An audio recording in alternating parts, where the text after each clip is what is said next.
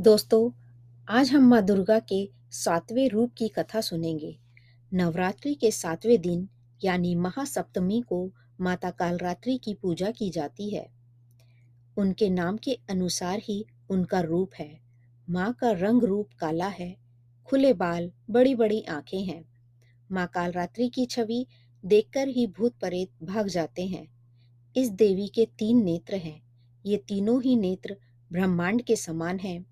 ये गदर्भ की सवारी करती हैं। ऊपर उठे हुए दाहिने हाथ की मुद्रा भक्तों को वर देती है। दाहिने ही तरफ़ नीचे वाला हाथ अभय मुद्रा में है, यानी हमेशा निडर और निर्भय रहो। बाई तरफ़ के ऊपर वाले हाथ में लोहे का कांटा तथा नीचे वाले हाथ में खड़ग है। इनका रूप भले ही भयंकर हो, लेकिन यह सदैव शुभ फल देने वाली माँ है, इसलिए यह शुभंकारी कहलाई। उनके साक्षात्कार से भक्त पुण्य का भागी बनता है। माँ कालरात्रि की कथा कुछ इस प्रकार है।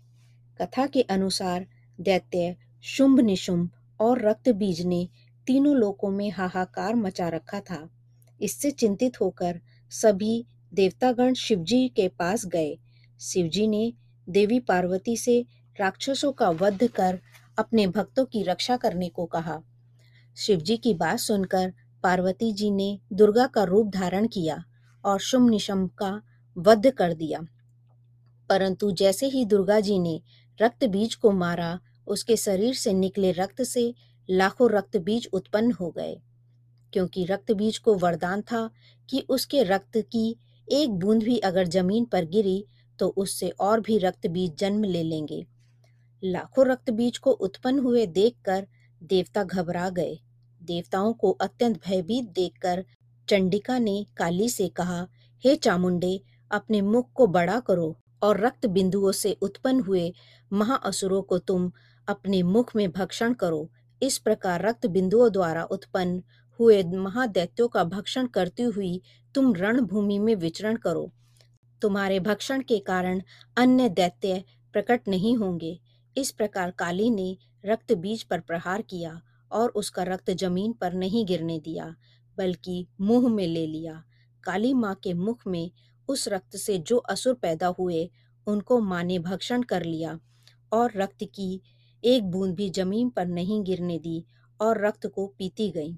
इस तरह माँ ने रक्त बीज का संहार कर दिया। माँ कालरात्रि आदि शक्ति का ही एक रूप है। कालरात्रि की उपासना करने से ब्राह्मण की सारी सिद्धियों के द्वार खुल जाते हैं। इसलिए दानव, दैत्य, राक्षस और भूत प्रेत उनके स्मरण से ही भाग जाते हैं। काल से भी रक्षा करने वाली यह माँ शक्ति है। ये ग्रह बाधाओं को भी दूर करती हैं।